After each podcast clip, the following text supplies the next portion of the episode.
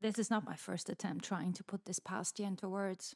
My initial summary was a mix of despair, disappointment, and resentment.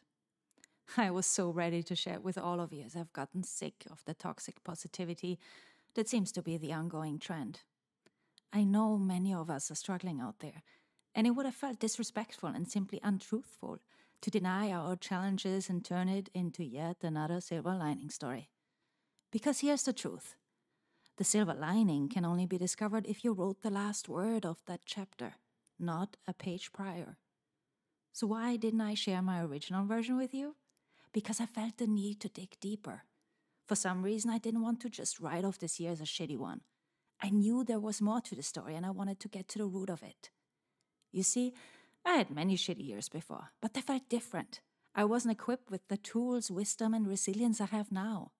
So it took me by surprise, to say the least, that I was struggling once again. And then it finally came to me this morning.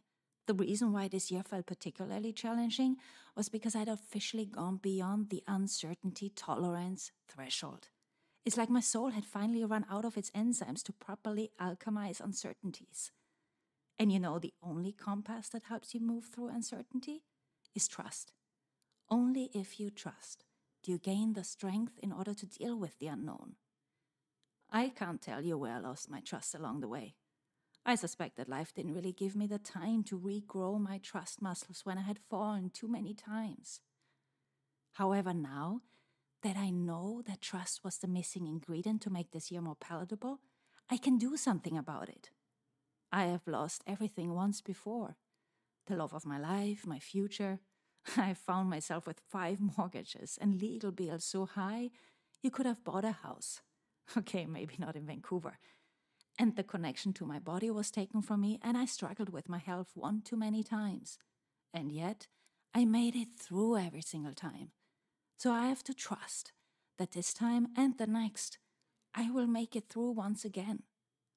While I was writing this, my puppy hopped on my lap, and then I realized I did have the perfect testament of trust right in front of me this entire year. My boy Zion.